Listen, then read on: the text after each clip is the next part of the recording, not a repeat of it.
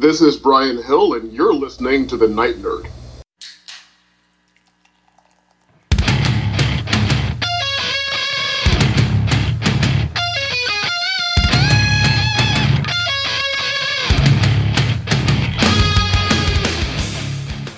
Welcome to the Night Nerd Podcast. I'm your host, Lance. It's Wednesday, so we're going to talk some comic books.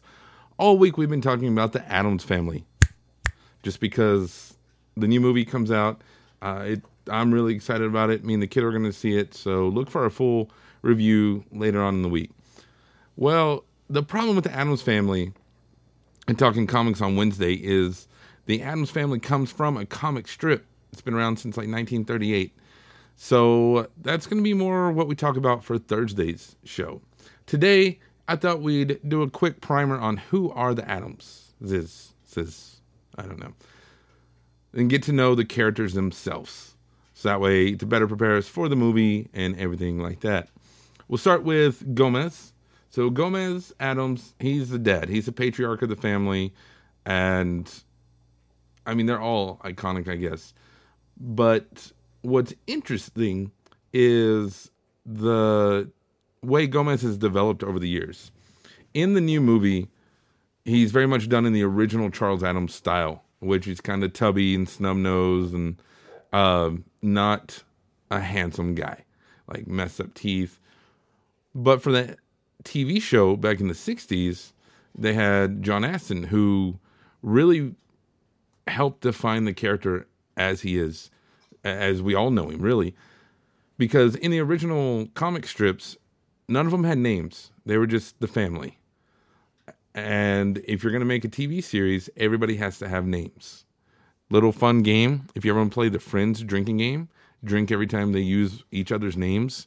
They say like Monica and Chandler and stuff. They, they don't use pronouns in that show because you have to use names.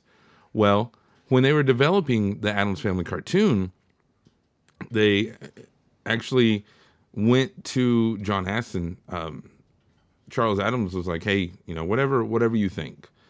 Uh, he, came up. He's like, "You know, I, I think either Repelli or Gomez is where you should go." And John Astin was like, "You know what? I like Gomez." And not only that, he took it and put in the mustache that we know and love, and put in the kind of Latin America, Hispanic America twist to the character and making him that Latin lover.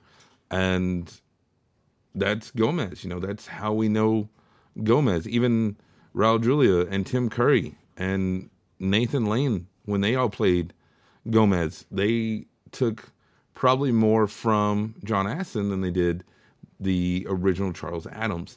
And I think that's really cool when you see a character, you know, an, a creator and an actor come together to make a character more memorable and more lasting and it let the actor put his own touch on it and he did so good that you know he was in he played him in the 64 series uh, john astin did he voiced him in the 92 cartoon uh, played him in multiple multiple the new scooby-doo stuff and even came back as grandpapa addams in that Canadian show that we talked about yesterday.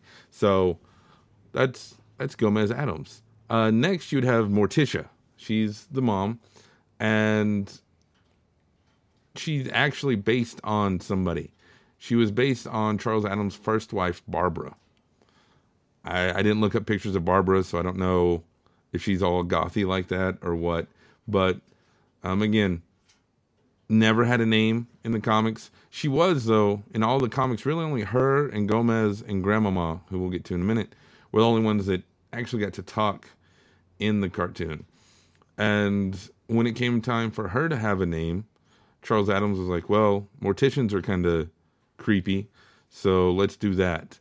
And then she needed a maiden name, and her maiden name is Frump, F R U M P. I couldn't really find like where that came from, but that's her name. And in the original lineage, way like in the the cartoon or the comic strip, I should say, it was different because um grandmama is actually Gomez's mom, but in the original one, she was Morticia's mom, and Fester was her uncle, and it was all kind of messed up and different. But she's just become so iconic, you know, on numerous levels. Not only in that kind of goth scene that we talked about, but also just as a mom. You know, she was named one of the top 10 TV moms by Yahoo uh, a while back. I mean, she's always one of the most memorable moms on TV. And that's in no small part to, you know, like Carolyn Jones, the original one, or Anjelica Huston, Daryl Hannah, all of them, and Charlize Theron in the new movie just really bring their own cool touch to the character. They're, they're kids, though. You have Wednesday and Pugsley.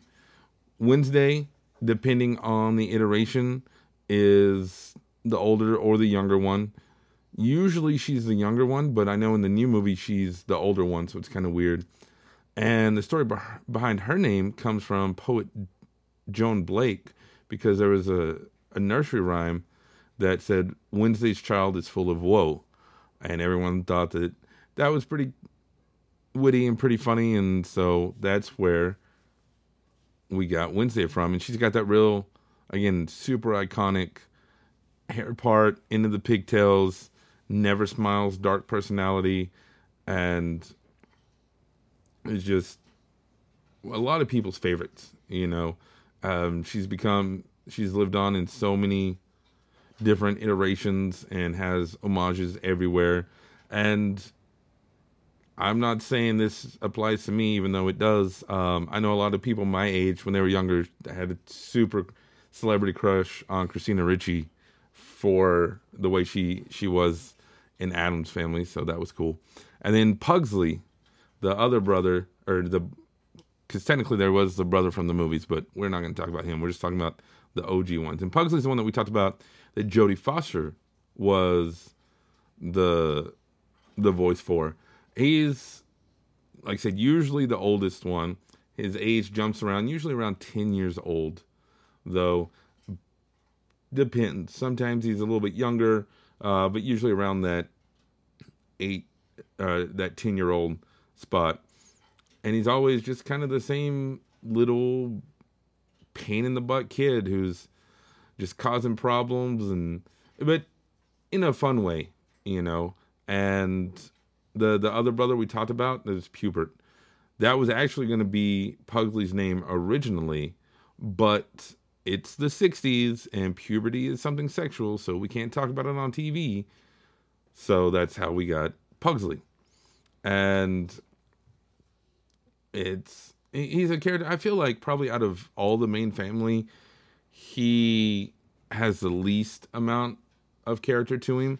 Uh, not that's necessarily bad, but you know, I, I feel like everybody else is more iconic, especially like Uncle Fester. He's you know, whether it was uh, Christopher Lloyd or Jackie Coogan, whoever played him, even I mean, Rip Taylor. Rip Taylor was awesome. Uncle Fester definitely is a character and brings his own deranged craziness to an already deranged and crazy family. So it was he originally he wasn't in a whole lot of cartoons, but Addams found himself using more and more and more, and he ended up becoming, you know, uh, a popular character. And one of his running gags, and something you've seen in almost every iteration, is he puts the light bulb in his mouth, and because he, he has that electric current, and supposedly he also has like magnetic stuff because all the crazy stuff he's done. He's almost an X Man, is what it is, and like I said, originally he was Morticia's uncle, but then later on he became Gomez's brother. Uh, just kind of whatever they needed to. I think him being Gomez's brother makes a little more sense and is a little more fun because they can have that uh, rivalry, that brother versus brother that's pretty neat. Rounding out the actual family family that we see all the time is Grandmama and she was always uh, this fortune telling, knife throwing, crazy witch who shows up and is still, you know, a grandma and spoils the grandkids in their own weird way, but it it works. And you know, she is she's different. Back then, there was almost always that grandmama figure, whether it was like the Beverly Hillbillies or Andy Griffith's show. There was always that character there, and so she fit that role really well and had a lot of fun with it. Their loyal butler, Lurch, big, tall dude, um, usually listed at like six foot nine inches tall, just groans and grunts instead of actually talking most of the time. But everybody seems to understand him, and he's not not Frankenstein's monster. Um, I know in the new one, there he's like a escaped mental patient or something, but he's a guy. He's the butler, the musician. He's whatever they need to be. And if you go back in two weeks ago, our our butler week that we did, you can see why butlers are awesome and the important roles that they play. And then the last two characters you have are Thing, the hand, which is left or right, just depending on the iteration. Um, and at the time when the movies came out, there was some pretty solid special effects uh, about it. And in the old TV show, he was usually in a box, is where he came out, so that way they could hide everything else. And then Cousin It. Everybody loves Cousin It. Snoop Dogg is Cousin It in the new movie.